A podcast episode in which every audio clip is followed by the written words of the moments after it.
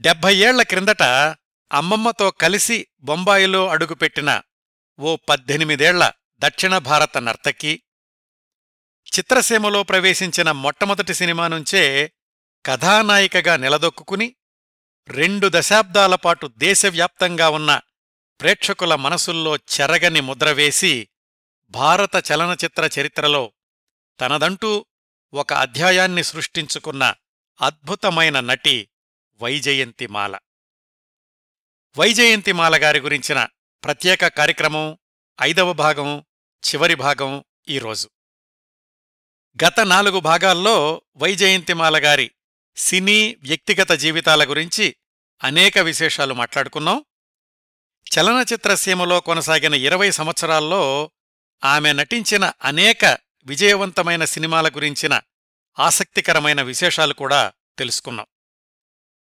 ఆమె వ్యక్తిగత జీవితంలో తల్లితో విభేదాలు తల్లి విడిగా వెళ్ళిపోతే వైజయంతిమాల అమ్మమ్మ యాగమ్మ తండ్రి రామన్తో కలిసి కొనసాగడం ఈ చిత్ర విచిత్రమైన పరిణామాల గురించి కూడా వివరంగా మాట్లాడుకున్నాం.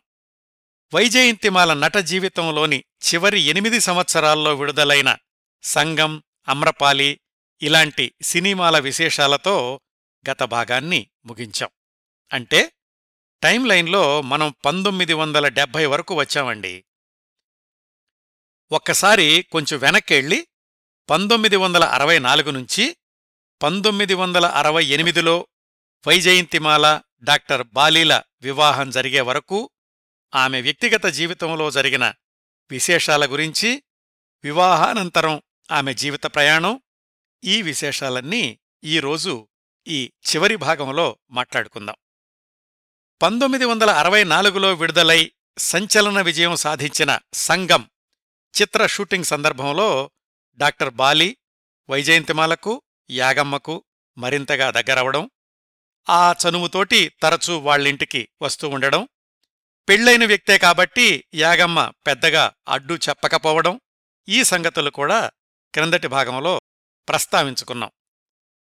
తర్వాత పరిణామాల గురించి మాట్లాడుకునే ముందు ఆ సమయానికి డాక్టర్ బాలి దాంపత్య జీవితం ఎలా ఉందో తెలుసుకుందాం.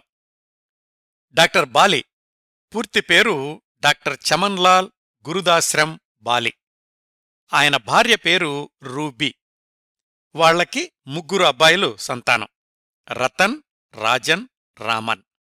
మనం మాట్లాడుకుంటున్న పంతొమ్మిది వందల అరవై నాలుగుకి వాళ్ళ వయసులు పది ఏడు ఐదు సంవత్సరాలు. చెంబూర్లో యూనియన్ పార్క్లో ముప్పై నాలుగవ నంబర్ ఫ్లాట్లో నివసిస్తూ ఉండేవాళ్ళు డాక్టర్ బాలి మెడికల్ ప్రాక్టీస్ కూడా చెంబూరులోనే ఉండేది. ఎక్కువగా ఆయన పేషెంట్సు సినీ పరిశ్రమకు చెందినవాళ్ళే డాక్టర్ బాలి భార్య రూబీల మధ్య సంబంధాలు అంతంత మాత్రంగానే ఉన్నాయి.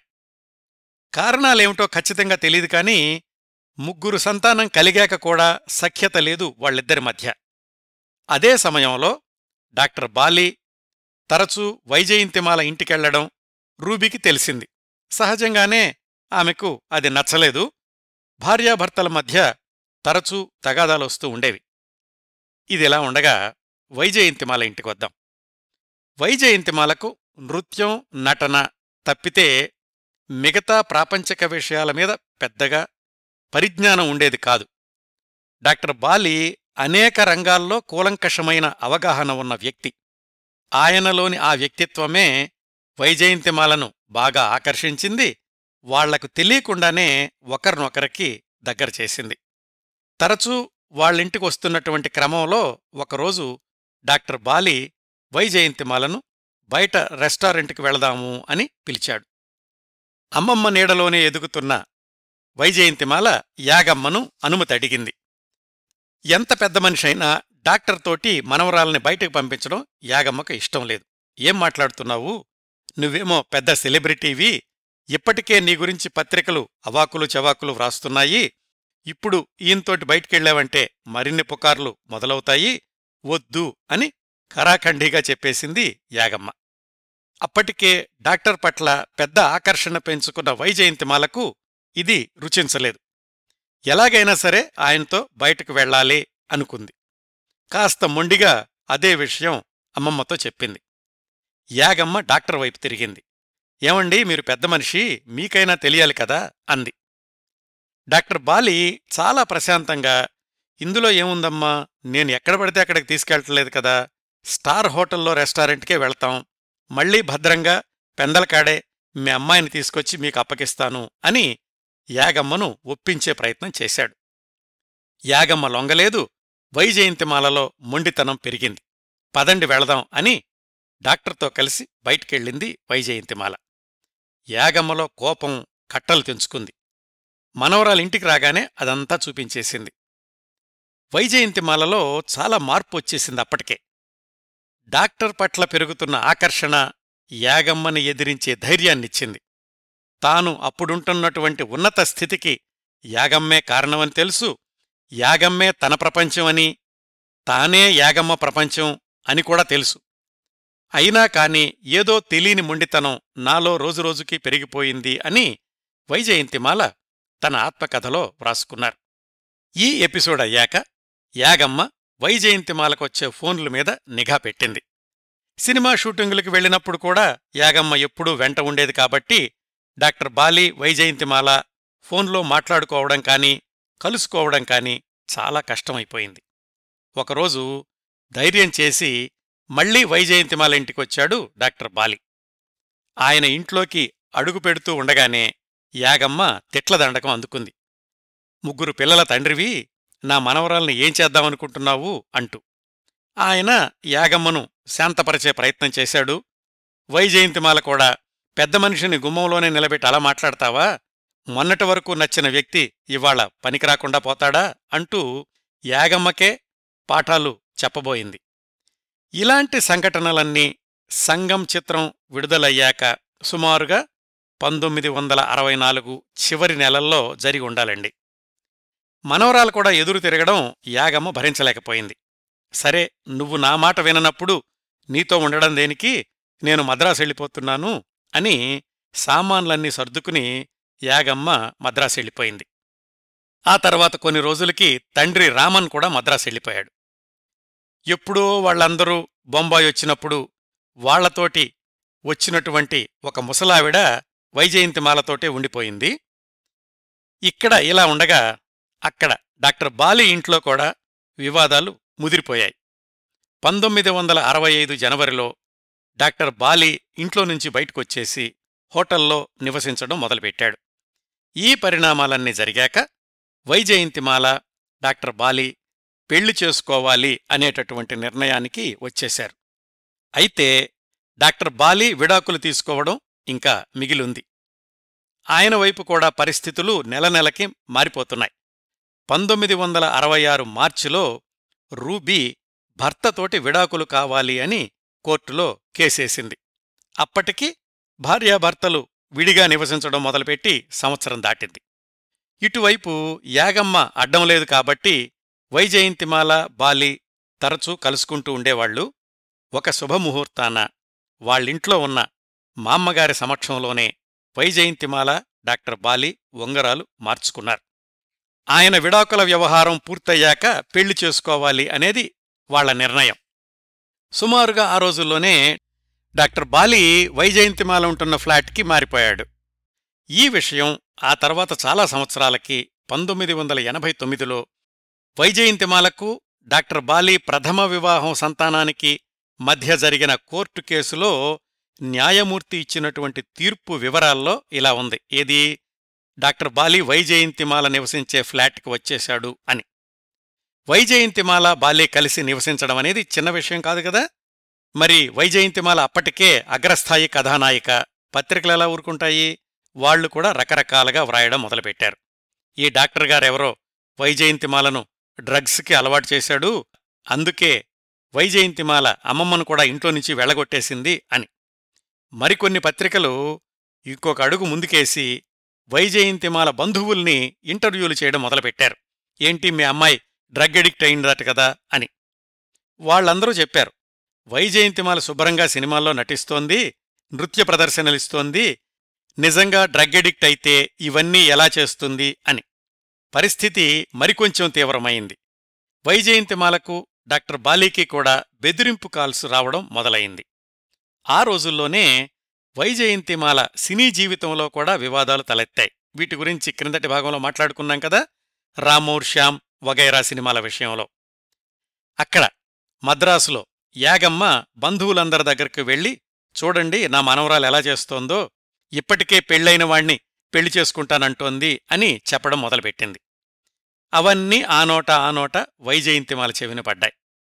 ఒకవైపేమో సినిమాల్లో సమస్యలు ఇంకొక వైపు ప్రెస్లో పుకార్లు ఇటు చూస్తే అమ్మమ్మ అందరి దగ్గర అల్లరి చేయడం వీటన్నింటినీ ఏదో ఒక వైపు నుంచి నరుక్కు రావాలని వైజయంతిమాల మద్రాసు అమ్మమ్మ దగ్గరికెళ్ళింది.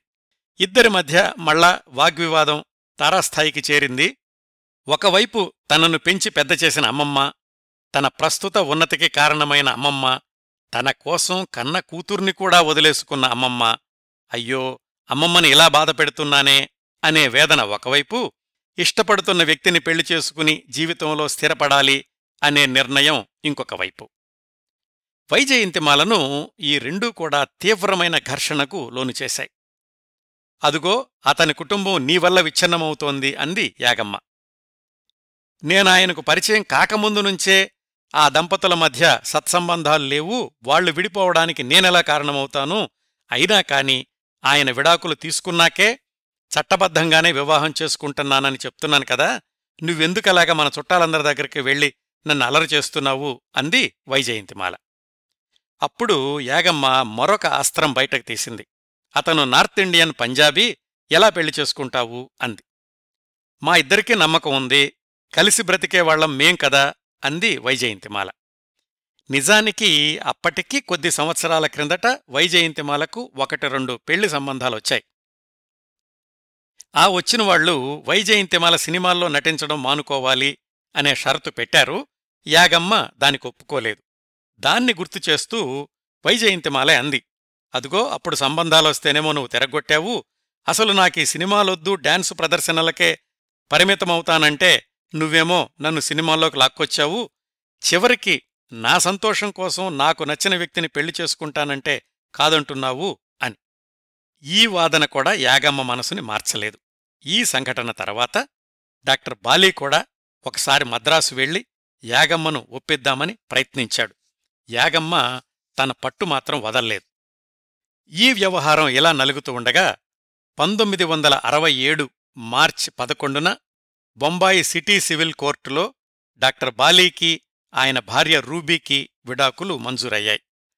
మగపిల్లలు ముగ్గురు తల్లి రూబీతోనే నివసించేటట్లు వాళ్ళకి ఒకసారి మొత్తంగా డెబ్బై ఐదు వేల రూపాయలు చెల్లించేటట్లు వాళ్ళుంటున్న ఫ్లాట్ రూబీకి పిల్లలకే చెందేటట్లు తీర్పులో పేర్కొన్నారు.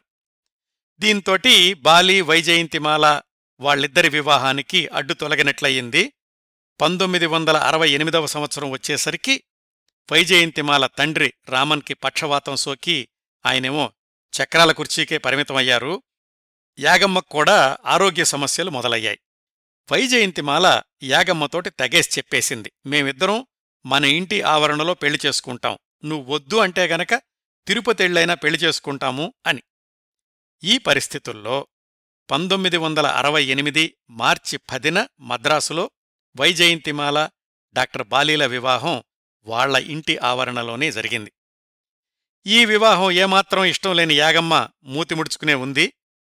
తండ్రి రామన్నేమో జరుగుతున్న పరిణామాల్ని గమనిస్తూ నిమిత్తమాత్రుడిలాగా ఉండిపోయాడు. అప్పటికీ వైజయంతిమాలకు ముప్పై ఆరవ సంవత్సరం నడుస్తోంది. డాక్టర్ బాలీ వయసు నలభై నాలుగు సంవత్సరాలు. వైజయంతిమాలకు అతి దగ్గర బంధువులైనటువంటి వైజీ పార్థసారథి ఆయన భార్య రాజ్యలక్ష్మి కన్యాదానం చేశారు. డాక్టర్ బాలీ వైపు నుంచి ఆయన సోదరి వదిన మొదలైన వాళ్ళంతా హాజరయ్యారు. వాళ్ళందరికీ కూడా ఈ వివాహం ఆమోదయోగ్యమే. డాక్టర్ బాలీ తల్లి వైజయంతిమాల బాలి వాళ్ళిద్దరూ ఉంగరాలు మార్చుకున్న సమయానికి జీవించే ఉంది. కాని వివాహం జరిగే సమయానికి ఆమె ఈ లోకంలో లేదు. పెళ్ళికి ఎక్కువ మందిని ఆహ్వానించకపోయినా అభిమానులు చాలామంది వచ్చారు.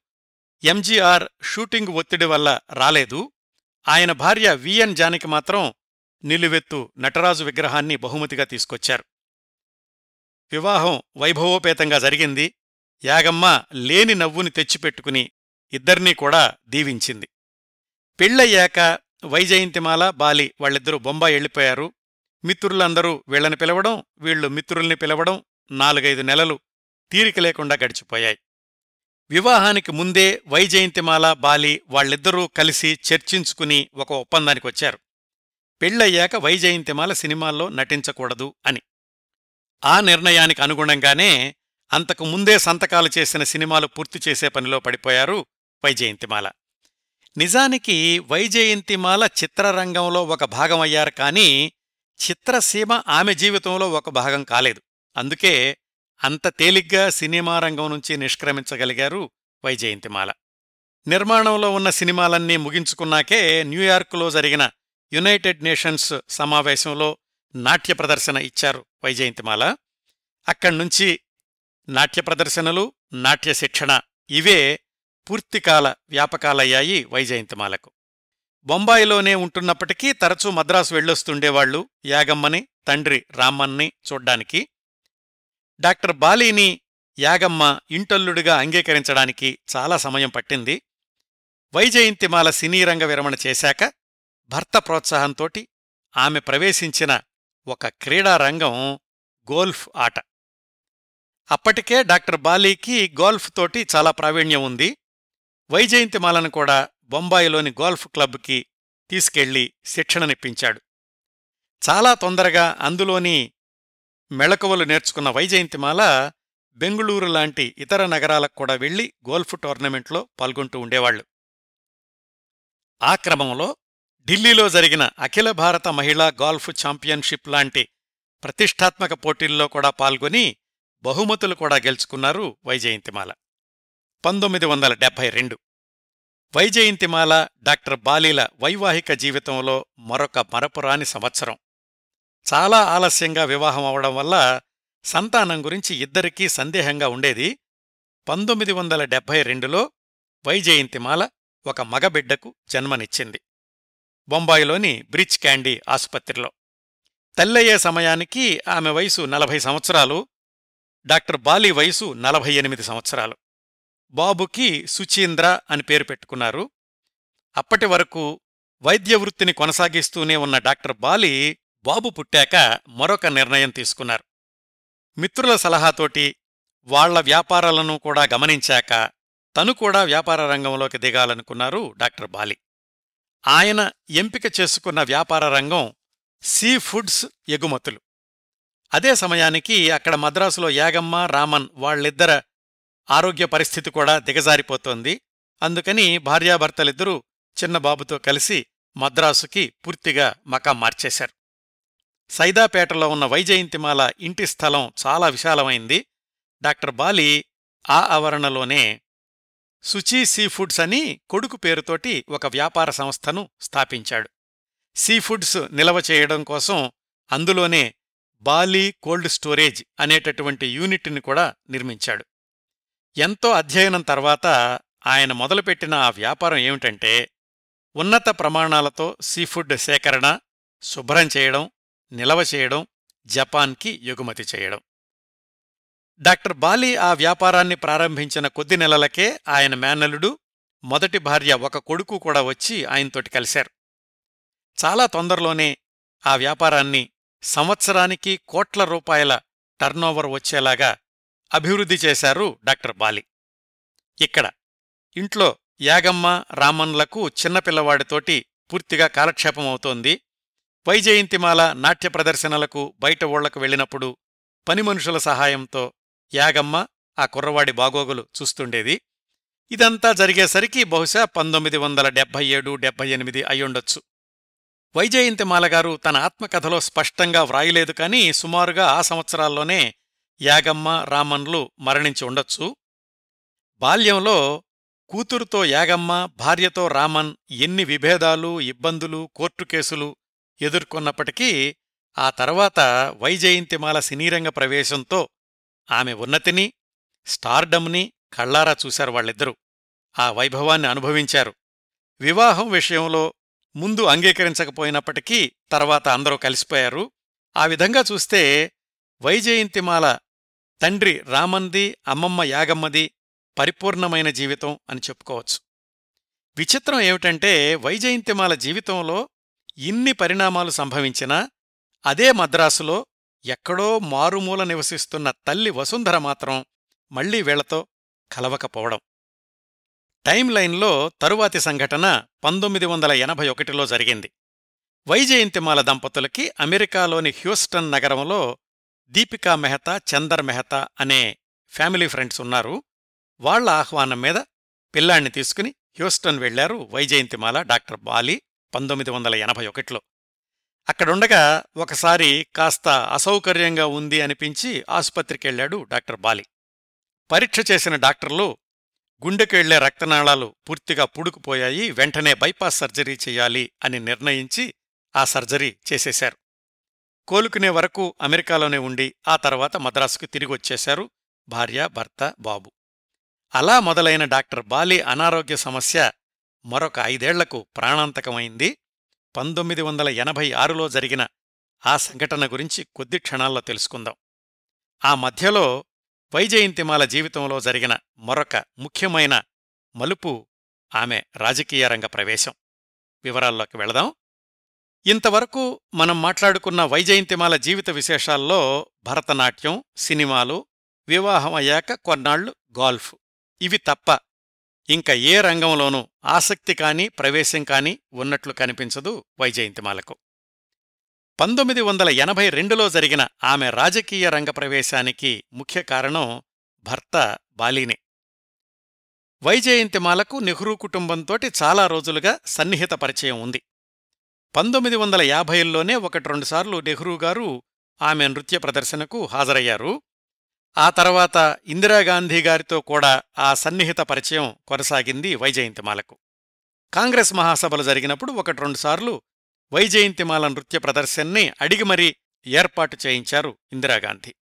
పంతొమ్మిది వందల డెబ్బై ఏడులో ఎమర్జెన్సీ తర్వాత జరిగినటువంటి ఎన్నికల సందర్భంలో వైజయంతిమాల భర్త బాలి కలిసి ఇందిరాగాంధీకి మద్దతుగా వార్తాపత్రికల్లో పూర్తి పేజీ ప్రకటనలు కూడా ఇచ్చారు.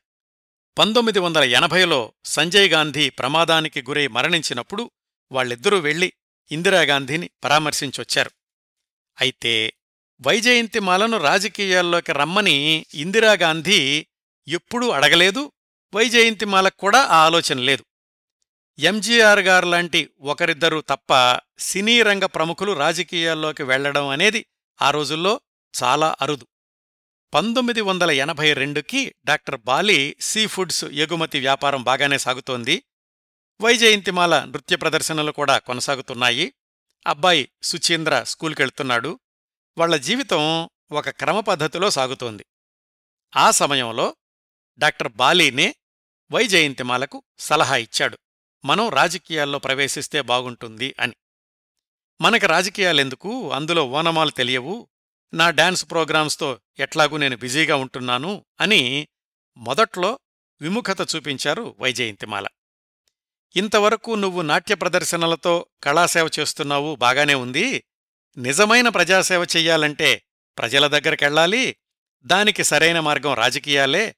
నేనున్నాను కదా నీకు అండగా నిలవడానికి అని భర్త పదే పదే ఒప్పించిన మీదట వైజయంతిమాలకు కూడా ఆయన మాటల్లో కాస్త నిజం ఉంది అనిపించింది. ఇద్దరూ కలిసి ఢిల్లీ వెళ్ళి ఇందిరాగాంధీని కలుసుకున్నారు. ఇదంతా పంతొమ్మిది వందల ఎనభై రెండులోనే జరిగింది. డాక్టర్ బాలి తామిద్దరము ఎందుకు రాజకీయాల్లోకి రావాలనుకుంటున్నామో వివరంగా చెప్పాడు.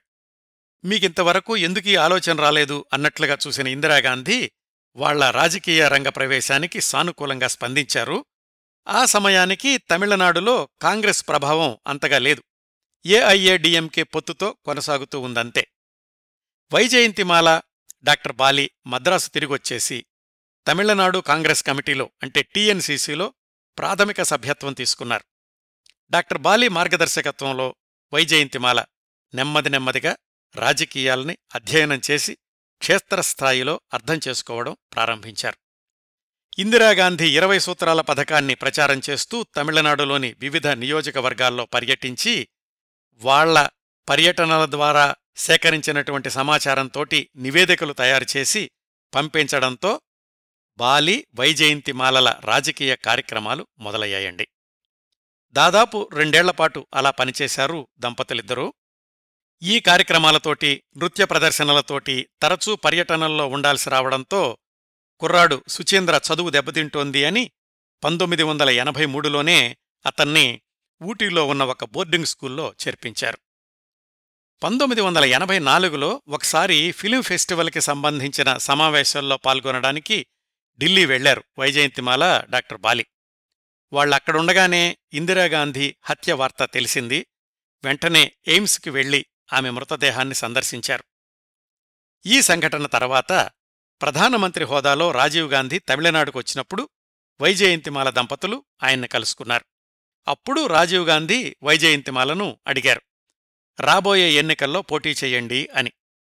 ఆ విధంగా వైజయంతిమాల కాంగ్రెస్ ఐ అభ్యర్థిగా ప్రత్యక్ష రాజకీయాల్లోకి ప్రవేశించాల్సొచ్చింది పంతొమ్మిది వందల ఎనభై నాలుగు డిసెంబర్లో జరిగిన లోక్సభ ఎన్నికల్లో దక్షిణ మద్రాసు నియోజకవర్గం కాంగ్రెస్ ఐ అభ్యర్థిగా బరిలోకి దిగారు వైజయంతిమాల.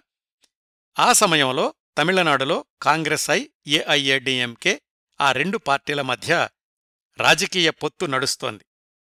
వైజయంతిమాల ప్రత్యర్థి ఎరా సెళియన్ జనతా పార్టీ తరఫున పోటీ చేశారు. ఆయన అప్పటికీ ఇరవై సంవత్సరాలుగా ఒక్కసారి కూడా ఓటమి లేకుండా పార్లమెంటుకి ఎన్నికవుతూ ఉన్నటువంటి ప్రముఖ రాజకీయ నాయకుడు. ఆయనతో ఢీకొన్నది మొట్టమొదటిసారిగా పోటీకి దిగుతున్న వైజయంతిమాల. ఆ దక్షిణ మద్రాసు నియోజకవర్గం కూడా T T Krishnamachari Annadurai R Venkataraman ఇలాంటి ప్రముఖుల్ని గెలిపించినటువంటి ప్రాంతం. అంతకుముందు వరకు వైజయంతిమాల నృత్య ప్రదర్శనల్ని పర్యవేక్షించిన భర్త డాక్టర్ బాలి ఈసారి ఆమె ఎన్నికల ప్రచార బాధ్యతలను కూడా తీసుకున్నారు. ఒక్కసారి రాజకీయాల్లోకి ప్రవేశించాక మరి అన్నిటికీ సిద్ధపడాలి కదా? వైజయంతిమాల గురించి ప్రత్యర్థులు అనేక విమర్శలు గుప్పించడం మొదలుపెట్టారు. డాన్సులు చేసుకునే ఈవిడకు రాజకీయాలెందుకు? రాజకీయాల్లో ఏబీసీడీలు తెలుసా అసలేమికు? ప్రజల సమస్యల మీద ఈమెకి ఏమి అవగాహనుంది అంటూ. అయితే అంతకుముందు రెండేళ్ళుగా ప్రజల మధ్య తిరిగినటువంటి అనుభవంతో రెట్టించిన ఉత్సాహంతో నియోజకవర్గంలోని మూలమూలలకి వెళ్ళి ప్రచారం చేశారు వైజయంతిమాల. ఆమె ఎక్కడికెళ్ళినా ఓటర్లు వాంగమ్మ అంటూ ఆహ్వానించి ఆమె నుదుటున కుంకుమ కూడా దిద్ది ఆశీర్వదించారు. అందరూ ఉత్కంఠతో ఎదురుచూసిన ఎన్నికల ఫలితాల్లో ప్రత్యర్థి మీద నలభై ఎనిమిది వేల పదిహేడు ఓట్ల మెజారిటీతో గెలిచి రికార్డు సృష్టించారు వైజయంతిమాల. ప్రత్యక్ష ఎన్నికల ద్వారా పార్లమెంటులో లోక్సభకు ఎన్నికైన తొలి సినీ నటి వైజయంతిమాలే అయ్యారు. ఎన్నికల విజయం ఇచ్చినటువంటి ఆత్మవిశ్వాసంతో అతి త్వరలోనే పరిణితి చెందిన రాజకీయ నాయకురాలయ్యారామె. ఆమె పార్లమెంటులో అడుగుపెట్టిన సంవత్సరమే అమితాబ్ బచ్చన్ సునీల్ దత్ కూడా తొలిసారిగా పార్లమెంటులో అడుగుపెట్టారు. అంటే పంతొమ్మిది వందల ఎనభై నాలుగులో కాంగ్రెస్ ఐ అభ్యర్థులుగా ముగ్గురు ప్రముఖ సినీ నటులు పార్లమెంటుకు మొట్టమొదటిసారిగా ఎన్నికయ్యారన్నమాట. ఇది భారతదేశ రాజకీయ చరిత్రలో ఒక ప్రత్యేక విశేషం. ఇంకా వైజయంతిమాల గారి విషయానికొస్తే అందరి అంచనాలను అధిగమించి పార్లమెంటులో వివిధ సమస్యల మీద తన గళాన్ని క్రమం తప్పకుండా వినిపించారామే. పంతొమ్మిది వందల ఎనభై ఐదు జనవరి ఇరవై ఒకటిన తొలిసారిగా పార్లమెంటులో ప్రసంగిస్తూ తమిళనాడు ప్రజలు ఎదుర్కొంటున్న వివిధ సమస్యల గురించి వివరంగా ప్రస్తావించారు. ఒకసారి ఒక రంగంలోకి దిగాక ఇంకా ఆ రంగంలోని వివిధ కోణాల్ని శోధించడం అధ్యయనం చేయడం అభ్యాసం చేసుకోవడం వైజయంతిమాల గారికి అలవాటే కదా?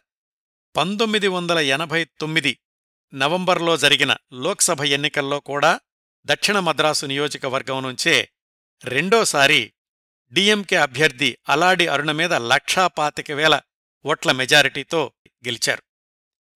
ఆ తర్వాత పంతొమ్మిది వందల తొంభై ఒకటిలో డిఎంకే ప్రభుత్వం రద్దయ్యాక మధ్యంతర ఎన్నికల్లో మాత్రం వైజయంతిమాలకు కాంగ్రెస్ ఐ సీటు దక్కలేదు. రాజీవ్ గాంధీతో సత్సంబంధాలే ఉన్నాయి మారుతున్నటువంటి రాజకీయ సమీకరణాలేమిటో కాని రాజీవ్ గాంధీ మీకీసారి సీటు ఇవ్వలేకపోతున్నాము రాజ్యసభకు నామినేట్ చేస్తాను అని వాగ్దానం చేశారు. ఆ తర్వాత రాజీవ్ గాంధీ హత్య పివి నరసింహారావు గారు ప్రధానమంత్రి కావడం ఇవన్నీ జరిగాయి కదా. ఎందుకనో గాని పివి నరసింహారావు గారితోటి సఖ్యత కుదరలేదు వైజయంతిమాల గారికి. పంతొమ్మిది వందల తొంభై ఒకటి తొంభై మూడు మధ్య రెండేళ్ళపాటు స్తబ్దుగా ఉండిపోయారు. పంతొమ్మిది వందల తొంభై మూడులో ఆమె రాజ్యసభకు నామినేట్ అయ్యారు. ఆ పదవి కూడా ముగిశాక కాంగ్రెస్ అయిన వదిలేసి బీజేపీలో చేరారు కానీ మళ్ళీ ఎన్నికల్లో పోటీ చేయలేదు. పార్లమెంటు అభ్యర్థిగా కొనసాగిన పదిహేను సంవత్సరాల్లో చాలా చురుకుగా అనేక సమస్యల్ని పార్లమెంటులో లేవనెత్తుతూ సీజనల్ రాజకీయ నాయకులు ఎవ్వరికీ కూడా తీసిపోని విధంగా చురుగ్గా ఉండేవారు వైజయంతిమాల. రాజకీయ రంగంలో కొనసాగిన రోజుల్లో కూడా భరతనాట్య ప్రదర్శనల్ని మాత్రం మానలేదు. ఆమె రాజకీయ జీవిత విశేషాల్ని ముగించబోయే ముందు ఇంకొక ఆసక్తికరమైన సమాచారం తెలుసుకుందాం. పంతొమ్మిది వందల ఎనభై ఏడు డిసెంబర్లో ఎంజీఆర్ మరణించాక జరిగిన నాటకీయ పరిణామాల గురించి ఆమె తన ఆత్మకథలో ఉటంకిస్తూ ఒక విషయం చెప్పారు. ఎంజీఆర్ భార్య జానకి వైజయంతిమాలకు మంచి మిత్రురాలు. వైజయంతిమాల వివాహానికి కూడా జానకి గారు వచ్చారని చెప్పుకున్నాం కదా. పంతొమ్మిది వందల ఎనభై ఎనిమిది జనవరిలో జరిగినటువంటి తమిళనాడు రాజకీయ సంక్షోభ సమయంలో జానకి వైజయంతిమాలతోటి రాజీవ్ గాంధీ గారికి ఒక సమాచారం పంపించారట.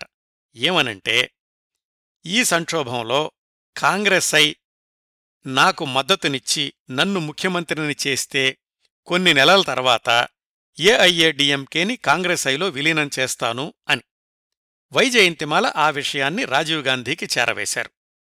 ఆ తర్వాత జరిగిన పరిణామాల గురించి నేను ఎంజీఆర్ ఎపిసోడ్ ఇరవై ఐదులో వివరంగా చెప్పాను. ముందుగా విఎన్ జానకికి మద్దతునిద్దామనే నిర్ణయించుకున్నారు కాంగ్రెస్ అయ్యవాళ్ళు కాని చివరి నిమిషంలో నిర్ణయం మార్చుకోవడంతోటి విఎన్ జానకి నెల రోజుల ప్రభుత్వం కుప్పకూలడం ఇప్పటిదాకా కాంగ్రెస్ అయి తమిళనాడులో బలోపేతం కాలేకపోవడం అదంతా ఒక చరిత్ర. ఒకవేళ ఆ పంతొమ్మిది వందల ఎనభై ఎనిమిది జనవరిలో విఎన్ జానకికి కాంగ్రెస్ ఐ మద్దతునిచ్చి ఉంటే ఆ తరువాత ఆమె చెప్పినట్లే ఏఐఏడిఎంకేని కాంగ్రెస్ ఐలో విలీనం చేసి ఉంటే ఆ చారిత్రాత్మక రాజకీయ పరిణామంలో కీలకమైనటువంటి పాత్ర పోషించిన వ్యక్తిగా వైజయంతిమాల గారికి గుర్తింపు దక్కి ఉండేదేమో. అంచనాలు తారుమారవడమే రాజకీయాల ప్రధాన గుణం కదా? ఇవండి క్లుప్తంగా వైజయంతిమాల గారి రాజకీయ జీవిత విశేషాలు. ఇంకా పంతొమ్మిది వందల ఎనభై నాలుగు నుంచి జరిగిన ఆమె వ్యక్తిగత జీవితంలోని కొన్ని విశేషాలు తెలుసుకుందాం. టైంలైన్లో మళ్ళా మనం వెనక్కి పంతొమ్మిది వందల ఎనభై నాలుగులో ఆమె మొట్టమొదటిసారిగా పార్లమెంటుకి పోటీ చేసిన సమయానికి వెళ్తున్నాం. పంతొమ్మిది వందల ఎనభై మూడులోనే వాళ్ళబ్బాయిని ఊటీలోని బోర్డింగ్ స్కూల్లో చేర్చారని చెప్పుకున్నాం కదా?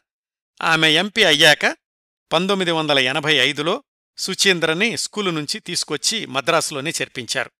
డాక్టర్ బాలీనే చెప్పారు ఎదుగుతున్న వయసులో అబ్బాయి మన దగ్గరుంటేనే మంచిది నేను కూడా బాబుని బాగా మిస్ అవుతున్నాను అని.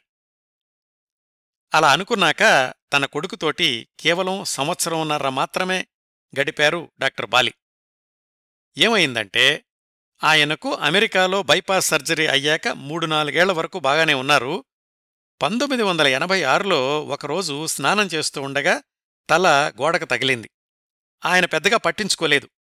కొన్నాళ్ళకు తలమీద బొప్పిలాగా వచ్చింది. ఎందుకలా అయ్యిందో కూడా ఆయన గుర్తులేదు. అదే ప్రాణాంతకమయ్యింది మెదడు లోపల రక్తం గడ్డకట్టింది. ఒకరోజు పొద్దున్నే హఠాత్తుగా స్పృహ తప్పి పడిపోయారు. హుటాహుటిన అపోలో ఆసుపత్రికి తరలించారు. అత్యవసరంగా ఆపరేషన్ చేసి మెదడులో గడ్డకట్టిన భాగాన్ని తొలగించారు డాక్టర్లు. అప్పటికే డాక్టర్ బాలి మానసికంగా కుంగిపోయారు. వైజయంతిమాల చెయ్యి పట్టుకుని ఇంక నేను ఎక్కువ కాలం బతకననిపిస్తోంది అన్నారు. ఆయన అన్నట్లే ఆపరేషన్ చేసిన ప్రదేశంలో మళ్ళీ పుండు పడటంతోటి రెండోసారి ఆపరేషన్ చేయాల్సొచ్చింది. కోమాలోకి వెళ్ళిపోయారు. సోనియాగాంధీ రాజీవ్ గాంధీ క్రమం తప్పకుండా ఫోన్ చేసి వివరాలు తెలుసుకుంటూ ఉండేవాళ్ళు ఎంజీఆర్ గారైతే ఒకటి రెండుసార్లు స్వయంగా ఆసుపత్రికెళ్ళి పరామర్శించారు.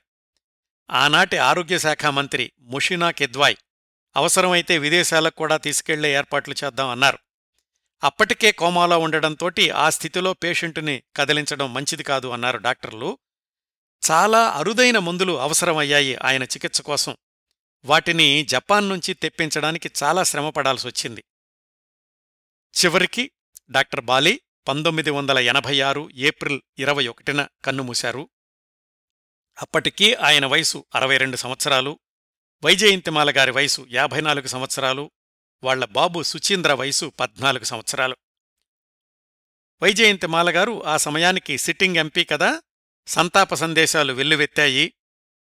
చిన్నప్పట్నుంచి అమ్మమ్మ పెళ్ళయ్యాక డాక్టర్ బాలి వైజయంతిమాలకు అప్పటి వరకు ఎవరో ఒకరు అండదండగా ఉన్నారు.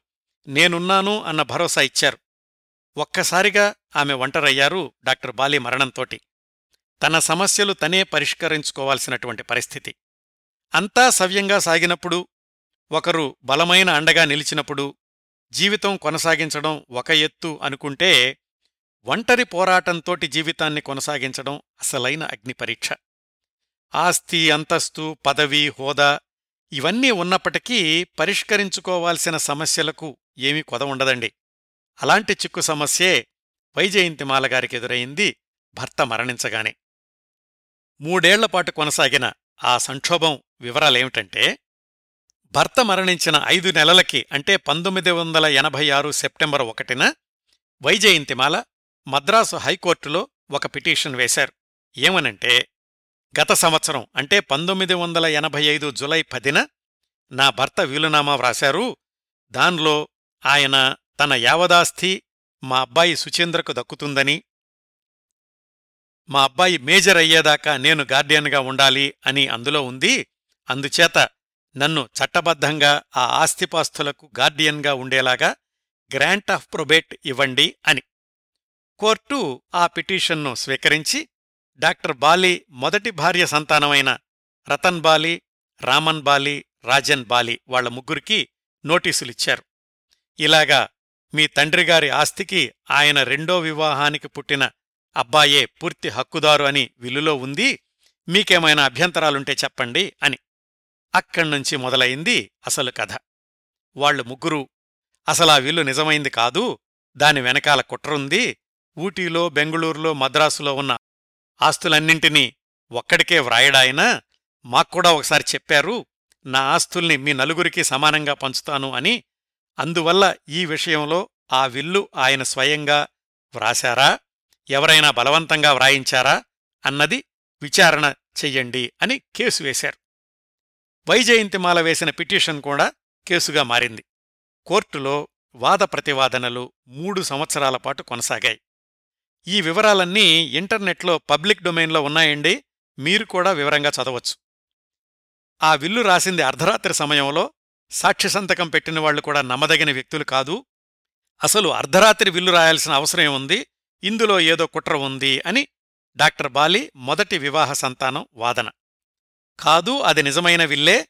డాక్టర్ బాలి స్పృహలోనే ఉండి ఫలానా ఫలానా కారణాల వల్ల ఆయన అర్ధరాత్రి స్వయంగా వ్రాశారు అని వైజయంతిమాల వాదన.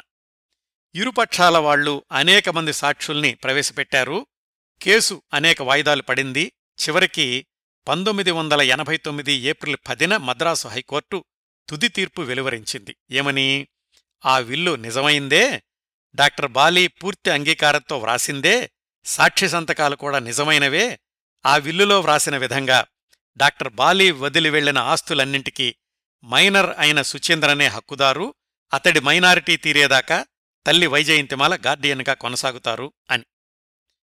వైజయంతిమాల మొదటిసారి ఎంపీగా ఎన్నికై పార్లమెంటులో కొనసాగిన సంవత్సరాల్లోనే ఈ కేసంతా జరిగిందండి. ఈ కేసు మొదలవడానికి ముందే పంతొమ్మిది వందల ఎనభై ఆరు అగస్టులో డాక్టర్ బాలీ మరణించిన కొద్ది నెలలకే Vyjayanthimala doctor Bali pharma foundation అనే నాన్ ప్రాఫిట్ సంస్థను స్థాపించారు. రాజీవ్ గాంధీ ప్రోత్సాహంతోటి ఎంజీఆర్ ఆ సంస్థను ఆవిష్కరించారు. అత్యవసరమైన మందులు అంటే లైఫ్ సేవింగ్ డ్రగ్స్ విదేశాల నుంచి తెప్పించుకోలేని పేదలకు సహాయం చేయడం ఆ సంస్థ యొక్క ప్రధాన ఉద్దేశం. కొన్నాళ్ళకు ఆ సంస్థ కార్యకలాపాలను విస్తరించి రక్తదానం పల్లెల్లో ఆరోగ్య శిబిరాలు ఇలాంటి ప్రజాసేవా కార్యక్రమాలను కూడా చేపట్టారు వైజయంతిమాల. వాళ్ళబ్బాయి సుచేంద్ర ఆ తర్వాత ఢిల్లీలోనూ అమెరికా కొలంబియా యూనివర్సిటీలోనూ చదువుకున్నాడు. కొన్నాళ్ళు సినీ రంగంలో తన అదృష్టాన్ని పరీక్షించుకున్నాడు. రెండు వేల మూడులో తన ముప్పై ఒక్క సంవత్సరాల వయసులో సుచీంద్ర ఆంచ్ అనే హిందీ సినిమాలో హీరోగా నట జీవితాన్ని ప్రారంభించాడు. ఆ సినిమా అనామకంగా వెళ్ళిపోయింది. ఆ తర్వాత రెండువేల ఏడులో నినాయితిలే అనే తమిళ సినిమాతోటి మరొకసారి హీరోగా వెండితెర మీద కనిపించాడు.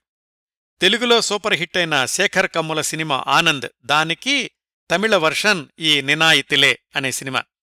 ఆ సినిమాలోని ఒక పాటని హైదరాబాదులో గోల్కొండ కోటలో కూడా చిత్రీకరించారు. సినిమా బాగానే ఉందన్నారు కానీ తారాబలం లేకపోవడంతోటి ప్రేక్షకాదరణ పొందలేకపోయింది. ఈ రెండు సినిమాల పరాజయంతో మళ్ళీ సినిమారంగం వైపు కన్నెత్తి చూడలేదు వైజయంతిమాల కుమారుడు సుచీంద్ర బాలి. ఆ తర్వాత ఆయన రెస్టారెంట్సు రిసార్ట్సు ఇలాంటి వ్యాపారాల్లో స్థిరపడిపోయినట్లుగా తాజా సమాచారం. వైజయంతిమాల గారు డెబ్భై సంవత్సరాలు పైబడ్డాక కూడా నృత్య ప్రదర్శనలిచ్చారు. ప్రస్తుతం ఆమె వయసు తొంభై సంవత్సరాలు. చెన్నైలోనే స్థిరపడ్డారు. ఆమె నట జీవితంలోనూ నృత్య రంగంలోనూ పొందిన సత్కారాలు అందుకున్న సన్మానాలు వాటి జాబితా కూడా చాలా సుదీర్ఘమైంది. ఒక్కసారి వెనక్కి తిరిగి వైజయంతిమాల గారి జీవితాన్ని సమీక్షిస్తే బాల్యం నుంచే ఎన్నో ఎత్తుపల్లాలు కనిపిస్తాయి.